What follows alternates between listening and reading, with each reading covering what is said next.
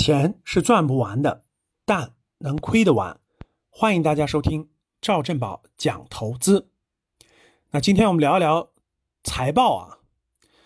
嗯，我们呢针对我们的老学员开了几期年报的训练营。年报当中呢，最主要的就是应该说是财报。财报当中呢，最主要的是三表，大家都知道。关于这个财报呢，因为有。没有会计经验的人，或者不从事一些商业活动的人啊，他理解起来有一定的难度啊。如果是从事会计工作，或者是从事商业活动比较久呢，多少呢理解回来相对容易一点。财报呢，它相当于是一个工具。其实对于我们投资来说，财报是一项用来排除企业的工具。所以呢，很多有些学员呢就说那个呀，我能不能不学财报，然后我这个。做投资呢，其实我觉得财报呢，它是一项技能，它并没有那么难。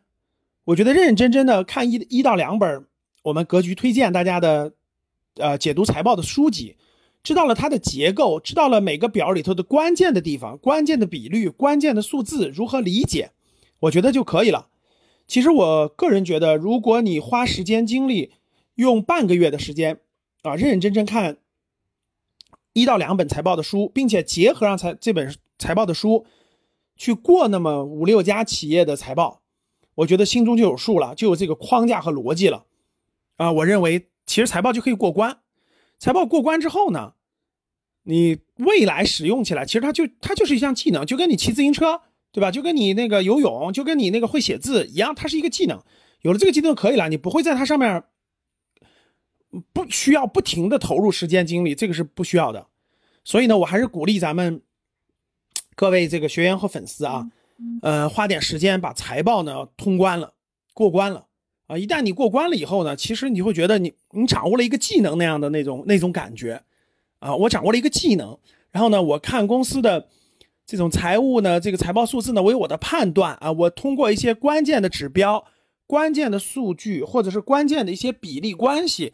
哎，我能得出很一些结论，这些结论呢有有利于我理解这种公司，或者叫一个赚钱的组织啊，它具体的情况其实都就可以了啊，大家也不用想的那么复杂。而财报当中呢，最核心的是三表，对吧？第一个是资产负债表，资产负债表最核心的我们要看明白资产，要看明白负债，看明白所有者权益啊，包括他们之间的关系啊，我们要看明白这个。公司资产的情况啊，什么整个的货币资金，还是这个短期的借债，长期的还是有息的资资产等等的，生产性资产占总资产的关系等等的这些比例关系捋清楚以后，我们就会对它理解的更深刻。利润表呢，我们会关很多的毛利润啊、净利润呐，包括一些比率啊等等的。现金流量表呢，我们要看经营活动的现金流量的情况。投资活动现金流量的情况和筹资活动现金流量的情况，知道了他们的比值关系呢，我们就会对这个企业的这个发展阶段啊有更深刻的理解。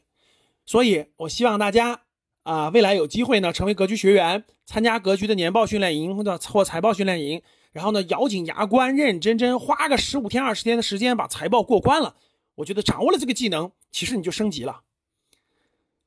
当你看到我所看到的世界，你将重新认识。整个世界。